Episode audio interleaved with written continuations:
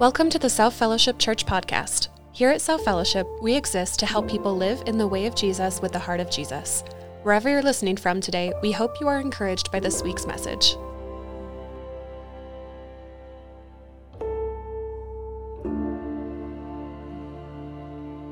Good morning, friends. I was having this crisis moment, just stood there. I was like, did I turn it off when I was talking to people in the foyer? And how do you tell without taking it all off and everything? So we're all good now, good to go, ready to preach. We're going to jump in quickly today. Part of the reason is I got told off for running over by about 15 minutes last service. And then someone came to me and said, not only did you run over in the first service, you ran over in the second service as well. And I said, well, it's the same sermon. What do you expect? And apparently... there was a belief I could change as I went, which I think is beyond me. So usually I like to get us started with a little anecdote and stuff. Make sure if you're new, you can track with the accent. We don't have time for that today, although bizarrely, I'm telling you an anecdote about not telling anecdotes, which doesn't make any sense whatsoever. I'm just wasting time. We're going to jump in on chapter 4. We're in this book, Acts, that we call Acts of the Apostles. We call Acts of the earliest followers of Jesus. And yet one of the things we've talked about is it really them? I mean, yes, they are people that God is using, and the historian that wrote this book, Luke, he takes very seriously the idea that the things he is reporting are facts. They may be hard to believe facts at times, but he takes them as facts that we can trust in. So really what we're looking at is it's acts of Father, Son, and Holy Spirit, this God that we're presented with in the passages of Scripture, as they choose to partner with humanity. This is this moment where God is now working in the world in a different way. But the wrestling point for us as 21st century followers of Jesus is this: should we copy them or learn from them? Another way we might say it is what they're doing prescription, or is it just description? Another way of saying that yet again is this church juvenile? Is it just learning, or is it supposed to be an example to all of us? And the answer might be yes and no at the same time. There might be some things that we see them do and say, absolutely, we should copy them. I would suggest that today is one of those passages. There's other times where we might read them and say, we can clearly see that they're figuring this out as they go, because while they start with one practice, they may change it some pages later, and we see a group of people learning what it is to follow Jesus in their space and time. Good news, just like you and I are doing today. We live in a world that's challenging, and figuring out what living like Jesus looks like will always be a difficult thing to do. So this is where we got to last week. This is the miraculous supernatural event that Luke presents as factual that we left off with last week. Taking him by the right hand, he helped him up, and instantly the man's feet and ankles became strong. He jumped to his feet and began to walk. Then he went with them into the temple courts, walking and jumping and praising God. The language there is like an athlete that springs up from the ground onto a high surface. It is explosive. It is spectacular. Now, just to give you some perspective on just how spectacular, Jewish people of this time had almost two categories of miracle. It was one thing to heal the eyes of someone who had become blind. It was another thing to heal the eyes of someone who had been born blind. It was one thing to heal the legs of someone who had become lame. It was a different thing altogether to heal the legs of someone who had been born lame. For whatever reason, they considered the one easier to do than the other. So you see this moment where this event is truly spectacular. I've coded these guys in. Every time I say the word spectacular, the lights will go off and on. Didn't work that time. No, I lost it. It was magic for a moment. So this is the event that we see take place. And now we move into chapter 4. And to help us navigate chapter 4, I kind of broke it down into some scenes for you, because we're going to spend most of our time towards the end of chapter 4. Scene 1. John and Peter, these two followers of Jesus that God has used, will be arrested. Scene 2, there'll be a trial. Scene 3, there'll be a judgment. John and Peter will be removed from the scene, and these religious leaders will make some kind of judgment on them. 4th, I'm kind of giving away the ending here if you don't know it, they'll be released. And then 5, we get to see their response. We're going to wrestle with some questions today, and we're going to talk about two kind of emotive subjects. We're going to talk about power and how we deal with it, and we're going to talk about forgiveness and how we deal with it. We're going to watch two groups of people, some older religious leaders that have been in power for a long time, and then this new group of Jesus followers that increasingly will be called the Way or Christians or something like that. And I'm going to ask you, which of these groups do you see represent the church that you know? And I'm talking about the church with a big C, the church worldwide. And which of these two groups do you see represent yourself the best? Because we all wrestle with power and we all wrestle with forgiveness. And so we're going to push ourselves a little bit. But first, we just read about a supernatural event. Let me ask you this. How do you respond to something spectacular, something unusual, something that grabs your attention? Are you a person that believes easily? Do you buy in easily to it? Do you respond well? Are you a person that's skeptical? How do you respond to something like this? Maybe you're a person like many people today where you just film it. That's just your first automatic step. I was at a wedding yesterday and there were two people in their 70s or 80s both filming the wedding and watching it on their phones. I was like, wow, you are trend-setting octogenarians. That's an impressive thing to be. Sometimes we just, that's our response to the supernatural. I've got to get it on camera, and then we get to be the first people to upload it. The other day, Facebook was down for however long, and I just sensed this sort of moment where hundreds, maybe thousands of people are waiting for Facebook to come back up so they can be the first people to comment on the fact that it was down, just to be like, you know, just in case you missed it, people, I saw this and you may have missed it. There's this sort of question of what do we do when we see something unusual? This is a story about Mickey Wright, an Australian surfer on vacation in Hawaii, and he saw a woman caught in these big waves, potentially drowning. So he used the bodily strength that God has given him and he swam out, rescued her, pulled her back in, and sat with her on the shore as people gathered round to see this not supernatural but spectacular moment where a man had rescued, performed a service for somebody else. What does he expect in that moment? He might expect to be thanked. He might expect to be praised. He probably doesn't expect to be dragged off and arrested for what he did.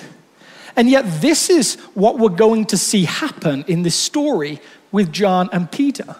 We're going to see two people, through God, do a service for someone, change completely the quality of someone's life. And yet in this moment, they're going to be arrested for what they have done. So let's enter into Acts chapter 4. The priests and the captain of the temple guard and the Sadducees came up to Peter and John while they were speaking to the people. They were greatly disturbed because the apostles were teaching the people, proclaiming in Jesus the resurrection of the dead. Are these Pharisees, these leaders, these Sadducees, as they're described in different ways, these priests, this captain of the temple guard, are they interested in the fact that a miracle has taken place? Are they interested in the supernatural part of this story at all? No, they are entirely focused on the fact that something may be happening here that they are uncomfortable with. For those of you familiar with the gospel stories, the biographies of Jesus' life, this is very similar to one of those stories. There's times where Jesus does something supernatural, spectacular, and the reaction is, who told you to walk on the Sabbath day, or something like that. It's a similar piece of action now happening with his first followers. They are deeply concerned that these people are teaching people, and especially that they're talking about Jesus and his resurrection of the dead. So they seized Peter and John, and because it was evening, they put them in jail until the next day. But many who heard the message believed, so the number of men who believed grew to about 5,000. There's some tension in this passage because while Peter and John have been arrested and dragged off for judgment, there's sort of maybe an army starting to build.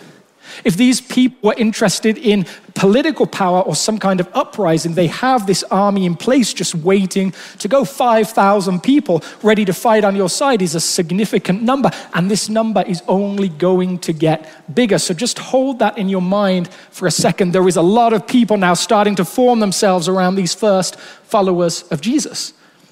The next day, the rulers and elders and the teachers of the law met in Jerusalem. Annas, the high priest, was there, and so was Caiaphas, John, and Alexander, and others of the high priest's family. They had Peter and John brought before them and began to question them. By what power or what name did you do this? So how this courtroom setting would take place is 70 or so Jewish leaders would gather in a big semicircle, and the people being questioned would be placed in the middle. It was designed to be intimidating. It was designed to be a position where you felt your own weakness and you were asked question after question. It's a similar process that we saw Jesus go through, and now, as he predicted, his followers are beginning to go through this as well. And their question there is, by what power or what name did you do this? We are watching something take place that could be called disruption. There is this moment where those that are in power or have been for a long time are beginning to feel the potential for a change. And anyone who has power that loses it without choice usually finds themselves very uncomfortable with that situation. We are observing a disruption. So I would like to help you understand what a disruption is just a little bit more. If you are wearing eyeglasses, I'd love you to take them off and see what name it says on the side of them. Anyone, what have we got here? Who are we wearing these days? We might have some Gucci, some Ray-Ban, some Yves Saint Laurent, some just different brands. And yet the truth is, whatever name it says on your glasses, the chances are they were all made by the Luxotica group. They make around 80% of eyeglasses worldwide, and they make a fortune doing it. Now, they put on all the brands so you feel like you're making a choice, but the reality is you're not really making a choice. This system has been set up to make these people lots of money by selling glasses with a brand on it. This is what it is to have power. These guys in our analogy are the group of Jewish leaders that have had power, control of the religious world of this area for a long, long time. So about 5 years or so ago, this group of guys put together a business called Warby Parker. Warby Parker only initially started online. They do have now storefronts, but what these guys did is this. They didn't ask the question, how much do eyeglasses cost? They asked the question, how much do the parts that make eyeglasses cost? Because if we figure out how much it is to make the frames, if we figure out how much it is to make the lenses, well, we can figure out the cost, and then we could sell it for a little bit more, enough to make a profit, but way, way less than you would pay to get Gucci or Yves Saint Laurent or something like that on your glasses. This is this moment of disruption. Those that have power, those that have sway, suddenly potentially begin to lose it. So to imagine yourself where these Jewish leaders are, there is a fork developing in the road. It could go one way or it could go the other way. It could continue on the journey that it has been on for a long time, where this group of people have power and control over who says what about religion in this place and space that they live in, or it could fork massively. And then if it does, who knows where that ends up. This is a map of the UK motorway system or highway system. I used to live somewhere just up here. I'm just educating you about my history now. And I would regularly drive this road called the M40 all the way down to London, because I used to pick lots of people up from the airport and bring them back to spend time with my family. So after doing this journey repeatedly over and over again, I now had a journey where I had to head over to Wales. For those of you that don't know maps or geography, this is Wales over here. It's not labeled, but it's there. You may never visit, and that's fine. You're not missing much. No, it's beautiful. So there's this moment where I now have to take this journey down the M5, and the road splits, and you can go one way or the other. Just because I'm on autopilot in this moment, I head down the M40 instead of the M5, and I don't realize where I am until somewhere about here. Now, you guys over here, you have these wonderfully straight roads that you can follow for mile after mile, and they're big and wide. Not every country has these things. I'm just saying this is unusual for many parts of the world. So I'm left with this moment of tension here. Do I just go back and head all the way back up here and then take the right road? Or do I sort of make this loop around here and head off over here? Or do I just sort of cross-country myself all the way across here, driving down these tiny lanes that only fit one car? And I don't mean one car in both directions. I mean, one car just in any direction. You sometimes have to back up half a mile just to clear the road. And I'm left with this anger and rage that I took the wrong journey and didn't realize sooner. This fork in the road that I hit, I'm well into the choice before I even realize it. And these Jewish leaders are in that process, in that moment of what happens if we go down this journey, if we allow these people to start talking about Jesus, about resurrection, about all of these different things, where will it end up? As the road splits, they're left with this question: how do we stop this happening? Their question might be phrased, who gave you permission for this kind of disruption? Because they know it wasn't them. And they're used to being the gatekeepers. They're used to deciding who gets to say what. And suddenly this now is questioned. So a question for you and a question for I. What is the primary goal of this group of religious leaders? These Jewish leaders that have held power sometimes as whole families for decade after decade, century after century. What is their primary goal here? Is it to know what really happened? Is it to ask, is God behind these spectacular events we're hearing about? Is it to ask, is there a new story for our faith? Is it any of those things? No. They have one goal and one goal only. They want to stay in power. They want to keep the status quo. They want this thing to stay as it was. Later, as we'll see in the text, they'll actually acknowledge, we know this thing happened. This is a real moment where something supernatural has happened. And yet still, they have no interest in trying to understand why. Their sole goal is power. And isn't that true for us at times as well? If you think about how much the Western church has become united with being in power and our longing to keep that in place. If you think about how often pastors in churches have operated simply out of power. For those of you that like to listen to podcasts, you may have heard podcasts like The Rise and Fall of Mars Hill. You may have read books like The Church Called Toe. And we're starting to see some of the outworkings of what it is for the church to operate on the world's systems just so we can keep power. Power is addictive. Just because I was interested, and I'm just convinced that many of us as human beings just become addicted a little bit to power. I just looked up how many presidents had resigned or had said, you know what, after one term, I'm kind of done. I feel like I've done what I felt called to do. I feel like somebody else can carry this burden for a while. I've achieved in 4 years what I felt was possible for me. And it's pretty scarce. 3 presidents in the last 150 years have said after one term, I think I've done all that I can do. And those 3, all of them had served one part of somebody else's term. So with the unspoken rule that you don't do more than 8 years, they would have crossed that 8 years mark easily. It seems that very easily we get into that mode of saying, no, I have to keep power. And anytime anything that comes up and says, you're going to lose some of that power, that can be a tension. Think about the way at times we work with our employees. We are in charge, we get to be the boss. And so even in times where we know we could be wrong, there can be this moment of saying, no, I'm going to choose to operate in power. With our kids, grandkids, there can be this moment of, I know secretly deep down I'm wrong, but I'm going to use the fact that you're little and I'm big, and I'm going to make this decision. I'm going to force this thing through. I would suggest that so many human beings struggle and wrestle with power. And so many of the rest of us struggle with what it is to work with someone who is increasingly becoming obsessed with power. Some of you now can identify a boss who is somewhat power obsessed, who operates in that way. And you've wrestled with, how do I deal with this person?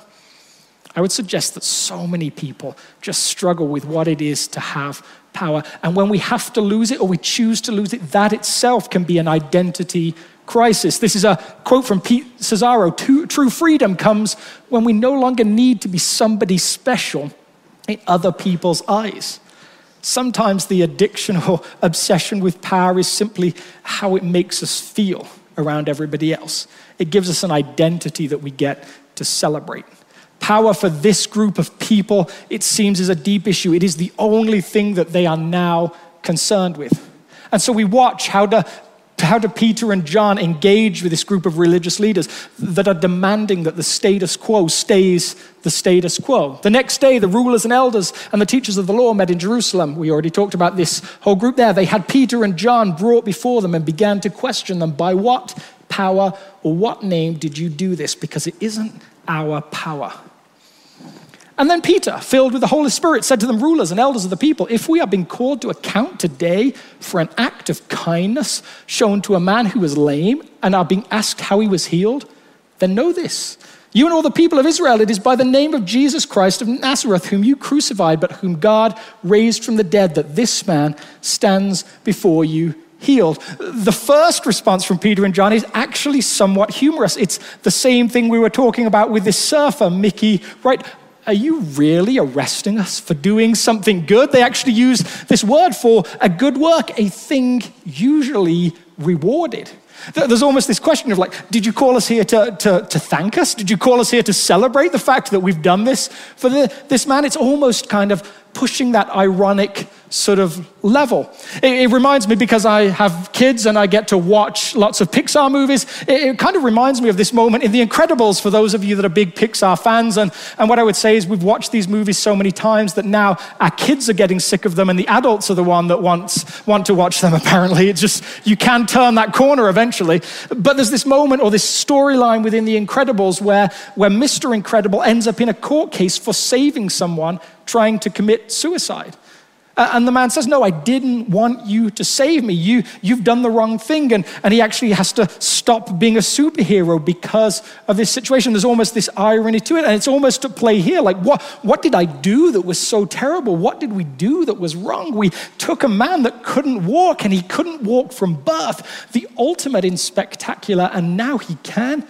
What's the problem? Why are you making such a big deal of this? But if you want to know who it was, well, it wasn't really us. It was in the name of Jesus Christ of Nazareth, whom you crucified, but whom God raised from the dead, that this man stands before you healed. Peter goes beyond just saying, it's a bit absurd that you're taking this thing that's happened and making it sound like it's something negative, but even more so, the person that you killed, the person that you crucified, he's actually responsible for all this as well. He's the one that is making this whole new thing possible. Jesus is the stone you builders rejected, which has become the cornerstone. Salvation is found in no one else, for there is no other name under heaven given to mankind by which we must be saved. Peter and John stand up in front of this group of religious leaders and give this articulate defense of what they have done. And yet, just like the miracle, this isn't really them either. This is just another moment where Jesus has told them something or promised them something that seems almost unbelievable. He's told them that you will perform greater works than I have performed, and they're beginning to see it. He's told them that it is better that I go away because otherwise the Spirit won't come, and it's now happened. And now there's this moment where he promised them that they will arrest you. Do not worry about what to say or how to say it. At that time, you will be given what to say, for it will not be you speaking, but the Spirit of your Father speaking through me. In this moment, it's not them. In this moment, they are standing up to those that are in power, and this Spirit is speaking through them. And there's this beautiful moment where these religious leaders will say, when they realized the courage of Peter and John and realized that they were unschooled, ordinary men, they were astonished, and they took note that these men had been with Jesus. Is this the first time they realized that they were Jesus followers? No, they knew that all along. It's just like, this is the first moment that the dots were put together. Wait a second, we said that Jesus was not schooled in the way that we were schooled, and yet he taught in these spectacular ways. And he did these spectacular things. And we thought we'd cut the head off the snake, as it were, but now it seems like multiple heads are growing back. And it's almost this moment where these people in power realize that they have a real problem on their hands. That if these men are now equipped by some Spirit to do the same things Jesus did, and there are many of them, or what does this world look like now? What changes take place? What are we going to do with these men, they asked. Everyone living in Jerusalem knows they have performed a notable sign, and we cannot deny it. Do you see the absurdity? We know it happened, and yet we've got to fix the problem. We've got to keep the power. But to stop this thing from spreading any further among the people, we must warn them to speak no longer to anyone in this name. So they called them in again and commanded them not to speak or teach at all in the name of Jesus. But Peter and John replied, "Which is right in God's eyes, to listen to you or to him? You be the judges. As for us, we cannot help speaking about what we have seen and heard." Peter and John stand up to those that are in power. They stand up to those that would oppose them. And yet I would suggest, as we wrestle with it, they do it in a way that is completely other to how the world might approach it.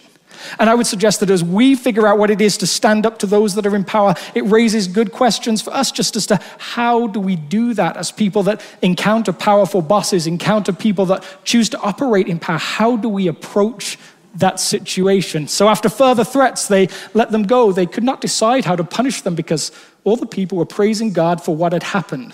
For the man who was miraculously healed was over 40 years old. In obedience to Jesus, Peter and John choose not to fight power with power. This is what Jesus said in the moment of his trial, in the moment of his dealing with power. He says, "My kingdom is not of this world. If it were, my servants would fight." And for so many of us, I think we would say our instinctive reaction to seeing power and having to oppose it is, how do I fight back on the same terms?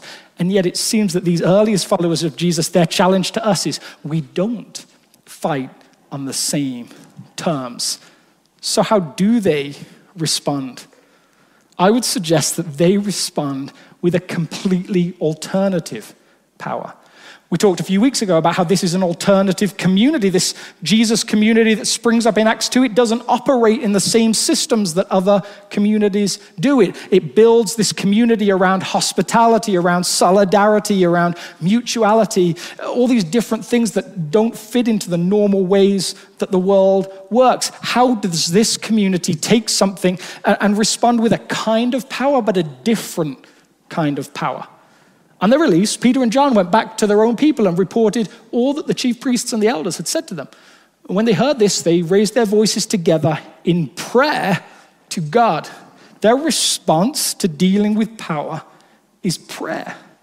But what they pray is almost more fascinating, more interesting than that they pray. Let's take a look at this prayer that they pray together. Sovereign Lord, sovereign as in ruler, sovereign as in above the systems of this world.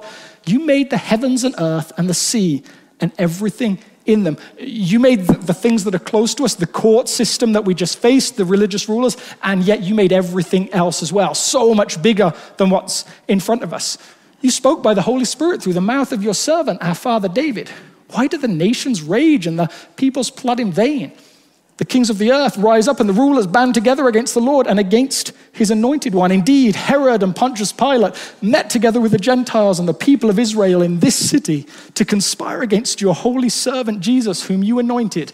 They did what your power and will had decided beforehand should happen. Their first moment of prayer is to say something like this: God, you knew all this was going to happen a long time ago, and somehow you're in charge of the system. They recognize that God ultimately maintains control. That is their first entry into prayer. God, you are in control of this. You know that it's happened. And on some level, you've allowed it to happen. At some point, they choose to be okay with that. And then second, they acknowledge the attacks.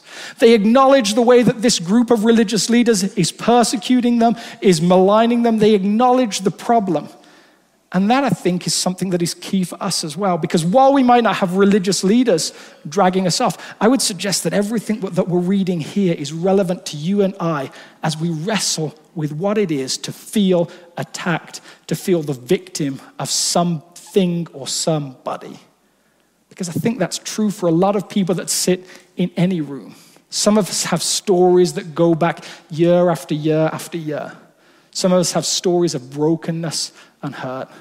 Some of us would wrestle with what it is to forgive someone who has abused us, has damaged us in our minds. That is true of so many people in any room. It seems that in this prayer, they are okay with acknowledging that the attack has taken place. There's these moments within the Psalms called imprecatory prayers. There's these moments where people throw out their human emotion to this incredible degree. One of the most famous ones is Psalm 137, verse 9. It's this story that's reimagining the attack of Babylon on Israel, and it says something like this: God, happy are those who take your little ones and smash them against the rocks. It's this deep emotion and deep hurt that's coming out. And that sometimes is absolutely okay. But it seems in this story, at least, God longs to bring us beyond just that emotion into something else as we deal with power and abuse and hurt. Look what happens next. Now, Lord, consider their threats. They do not pray for a change of power. They do not say, God, would you remove these people? Incredible as that might seem to us, they do not pray for judgment of and on the religious leaders. They don't even pray for the attacks to stop. I am baffled by this group of people because they do everything opposite to how I would do it. I would approach this by saying, God, you've got to remove these people. They are damaging. They are toxic. You've got to change this. I would approach this by saying, God, bring judgment upon them because these people have acted in ways that are unacceptable. I would pray, God, you've got to stop them doing this. And yet in this moment, they don't pray any of that. And that to me is fascinating. And I wonder if we find tension in this, because I think so much when we think about the idea of forgiveness, one of our deep concerns is, does that mean that they just get away with it? Does that mean that there's no justice? Do I have to say that what they did is okay?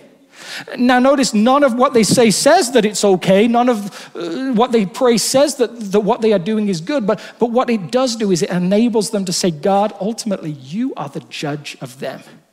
It enables them to refuse to participate in the judgment of another human being. And then finally, enable your servants to speak your word with great boldness. Stretch out your hand to heal and perform signs and wonders through the name of your holy servant, Jesus. The third thing they do is they ask for help in being faithful.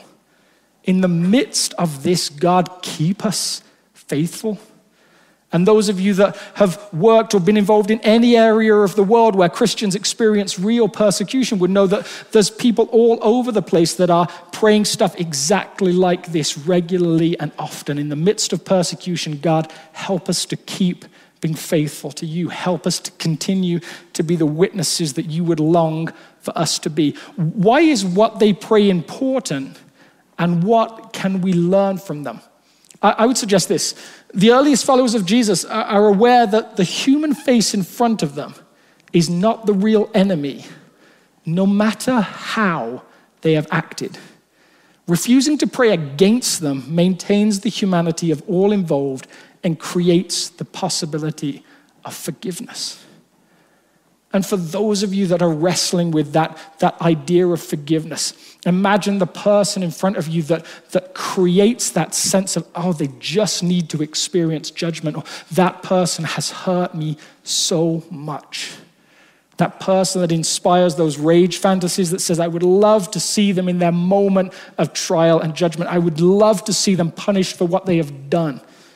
It seems like for these earliest followers, there was no praying against them, because that dehumanizes, that removes the possibility that forgiveness may be part of the journey.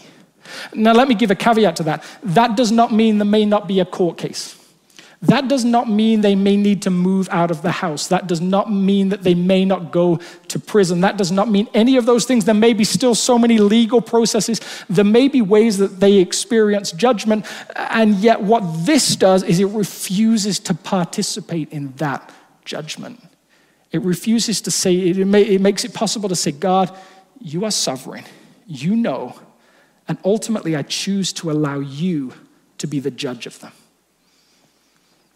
It allows us to tap into Jesus' absurd command to us, I tell you, love your enemies and pray for those who persecute you. Perhaps one of the things that most separates Jesus from really any other religious teacher. How can you ask this of people that are hurt and wounded? Love your enemies. It seems beyond what we can be expected to do at times. And yet Jesus, in a serious voice, says, love those that you would long to see harm come to. Seems like for these group, the primary purpose of prayer is not to get God to do what you think God ought to do, but to be properly formed. It's like this recognition that we do not wrestle against flesh and blood, but against principalities, against powers, against the rulers of the darkness of this age, against spiritual hosts of wickedness in the heavenly places. As terrible as the people that we long to hate might be, it seems like there is something behind those people that is the real enemy, that they, even at their worst, are not the real enemy. It's this idea that prayer can change our perspective and help us form pathways of forgiveness, even when what is done is atrocious and terrible. This is a picture of Simon Wiesenthal. He became famous as a Nazi hunter at one point. He tracked down many of the people that had worked with the Nazi party and helped bring them to justice. This is a man who has seen a whole group of people do the most unspeakable acts. And while in a concentration camp, he was working in a hospital doing some of the grounds work, and he was asked by a nurse to come with him to a room upstairs. He was very nervous about what to expect. He was suspecting some kind of trick, but was taken to the hospital bed of a young Nazi officer who lay there slowly dying from the wounds that he had received.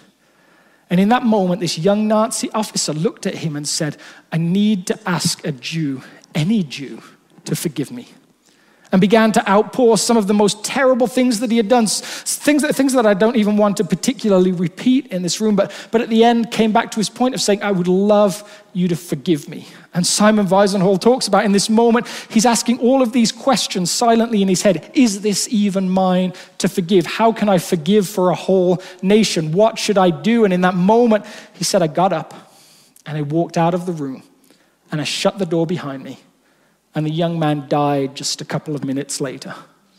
He left this man, this human, unforgiven, to face death by himself, those final moments. Now, we could have all sorts of different reactions to whether he did the right thing or wrong thing, but interestingly, he himself had this struggle with whether he did the right thing or the wrong thing. And during the next few decades, he wrote letters to 100 different religious leaders asking for their opinion on how he'd acted. Of those 199 of them responded saying, "You did the right thing. You can't be expected to give forgiveness for an entire nation. The crimes were not against you. He has to face judgment for them. You did the right thing." Only one religious leader wrote back and said, "I feel like the fact that decades later, you're still wrestling with it means that you did the wrong thing. It means that the pathway to forgiveness was the pathway you should have taken." What Simon Wiesenthal, it seemed, discovered, what this religion pointed out, was that in the midst of holding this unforgiveness, even when the crimes were unspeakable, in the midst of holding that unforgiveness, he thought he was holding this young man in prison. In actual fact, the person he was holding in prison was himself. He was actually damaging himself more than anybody else. And it seems like Jesus' command for us to love our enemies is not necessarily for their sake. It is not to say that what they did is okay. It seems like he does it for us. It seems like he says to us, "You cannot hold this burden of hate. It is damaging to you." And the best pathway, even when it's painful, is to choose to forgive. To choose to relinquish judgment to one who can be trusted to judge. Not to say that what they did is okay, but to choose to say, "God, it is up to you." And this moment, as these disciples face this persecution by this group of religious leaders, which I will say is only going to get worse. They're going to have to react this way, not just when one of them is arrested and released, but they're going to have to act this way when one of them is arrested and stoned to death, when the Roman emperors take the church as their enemy and begin killing them by the hundreds and the thousands. This approach isn't just for now, this approach is for always. And it's going to get harder and harder and harder to live by this principle. But in this moment, as they pray, as they choose this journey, we read, "The place where they were meeting was shaken, and they were all filled with the Holy Spirit and spoke the word of God boldly." The invite that God gives you and I as we respond to power is to not fight as the world chooses to fight. The invitation we're given is to forgive, even when forgiveness seems unreasonable and impossible, and we don't have the strength to do it. In those moments, we get to pray, God, you are sovereign. I choose to remove myself as judge. Please give me the strength to be faithful. I'm going to invite the worship team to come back and we're going to pray together. God, as we process what it is to hold power. There's some of us in this room that are considered powerful. And maybe the challenge is for us to ask how we hold that, how it shapes our identity. There's some of us in the room that are wrestling with how to deal with powerful people. We have bosses that we don't like, that we're wrestling with, that we would love to respond with the world's power. And yet you call us to a different way. There are those of us that are wrestling with forgiveness. We have been hurt so deeply, and it is not okay. In our moments of praying out, God, would you judge this person? Would you bring some vengeance? Would you make it fair? Your invitation to us is to surrender that desire. Your invitation is to say, God, you are sovereign. I choose not to be the judge. I choose to ask that you would help me to be faithful, even in the trial.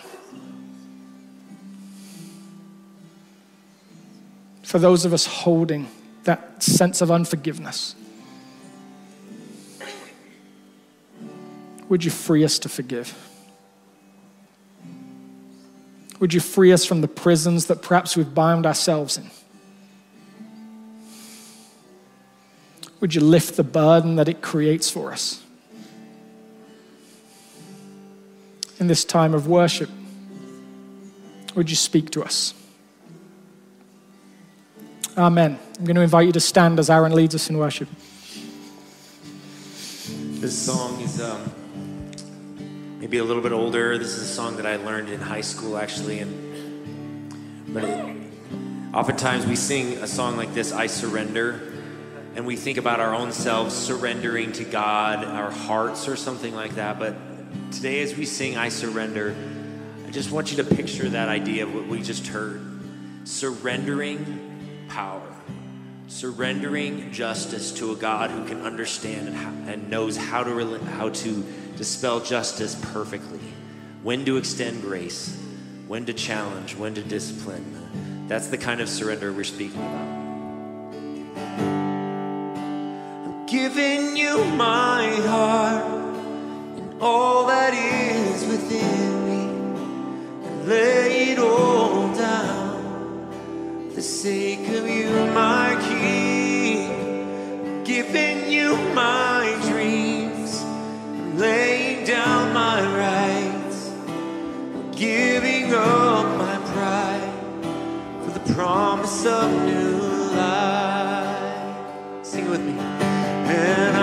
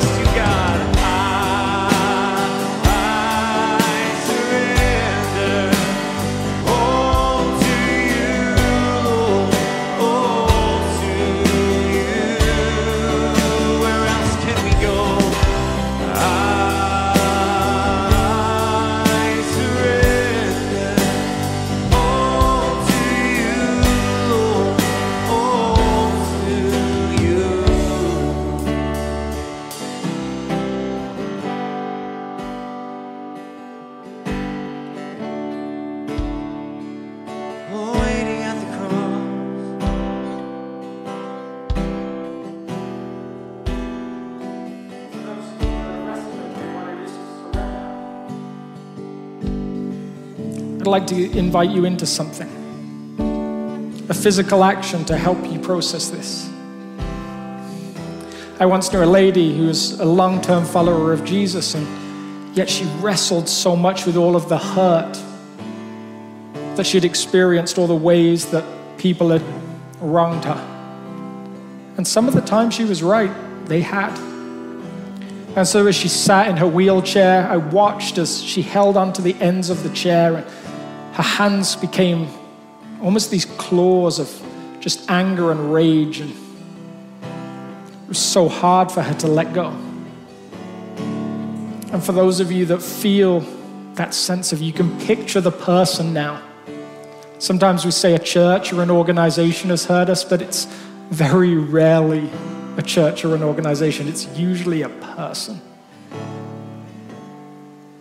And in this moment, I would just like you to take your hands and place them in front of you and feel what it is to bunch them up into fists, and to feel the tension of those hands just almost clawing into each other. Feel what it is to feel them contract, and just maybe even feel that rage and anger.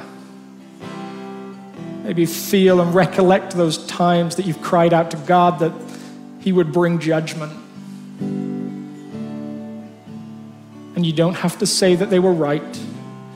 You don't have to say that it's okay. But I do invite you to say, this is a burden that I just can't carry. I'm not made to carry. And so in this moment, I just invite you to just open your hands, just to feel your fingers stretch out. And whether it's a wind or whether it's water, just imagine something just passing across them, and the thing that you've opened up your hands to release, it just washes or blows it away. And maybe in this moment you say, God, would you give me strength to surrender? Because surrender is hard.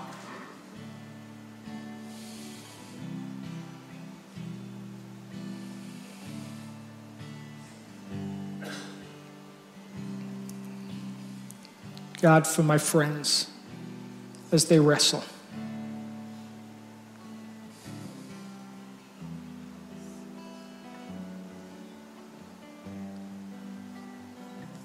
Sometimes that holding on to unforgiveness can just feel like it's keeping us going. It's the only thing that keeps us moving. Remember the character Edmond Dantes in The Count of Monte Cristo once said, "Don't rob me of my hate, it's the only thing that I have left."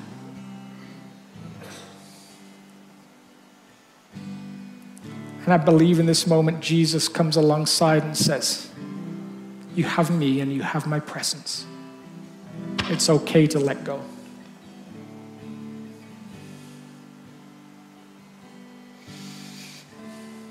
Thank you, Jesus, for your presence with us today. Thank you for the way that you cried on the cross, forgive them, for they don't know what they're doing.